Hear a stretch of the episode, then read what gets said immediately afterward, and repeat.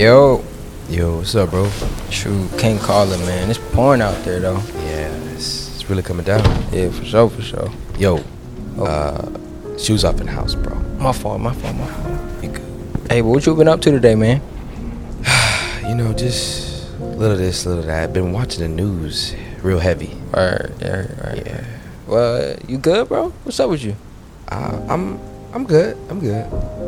Bro, come on now. I don't know you since the third grade back in Miss Davis class. I know you remember Miss Davis. Bruh, everybody remembers Miss Davis. Yeah, bruh. she was so beautiful. Like, that was the first grown woman that I had a crush on, bro. was cool. Yeah, she was. But hey, but back to what I was saying, man. What's what's good with you? I, I'm your boy. I know when something's up.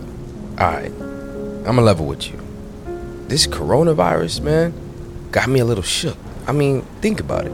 People are literally dying. Like, every time I get on the news, coronavirus this, coronavirus that, it seems like there's no end in sight.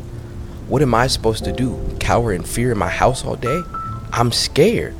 Does this not concern you? Man, I wish I could say it didn't. This this whole thing is weird, bro. Like people walking around in masks.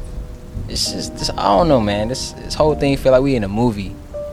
But with everything going on, man, just remember, don't waste the blood.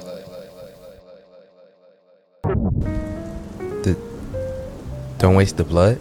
The blood, the blood of Jesus, bro. You think Jesus died on the cross because he wanted to?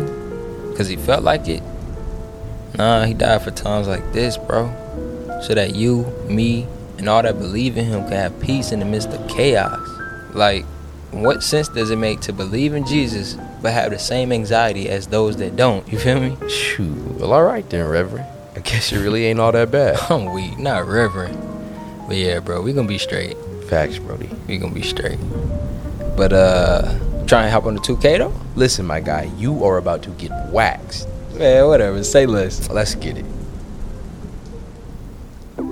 Hey, what's up, everybody? It's Kevin Wilson, the creator of a Christian podcast. Look, this is not exactly how I thought the first episode of a Christian podcast would go, but I figured with coronavirus and everything, like scheduling got pushed back. I was supposed to shoot in April for everything, and you know, it's supposed to come out, but I figure oh, you can either do one or two things. You can push it back, push everything back, and just wait until this whole thing is over and do it how exactly how you plan.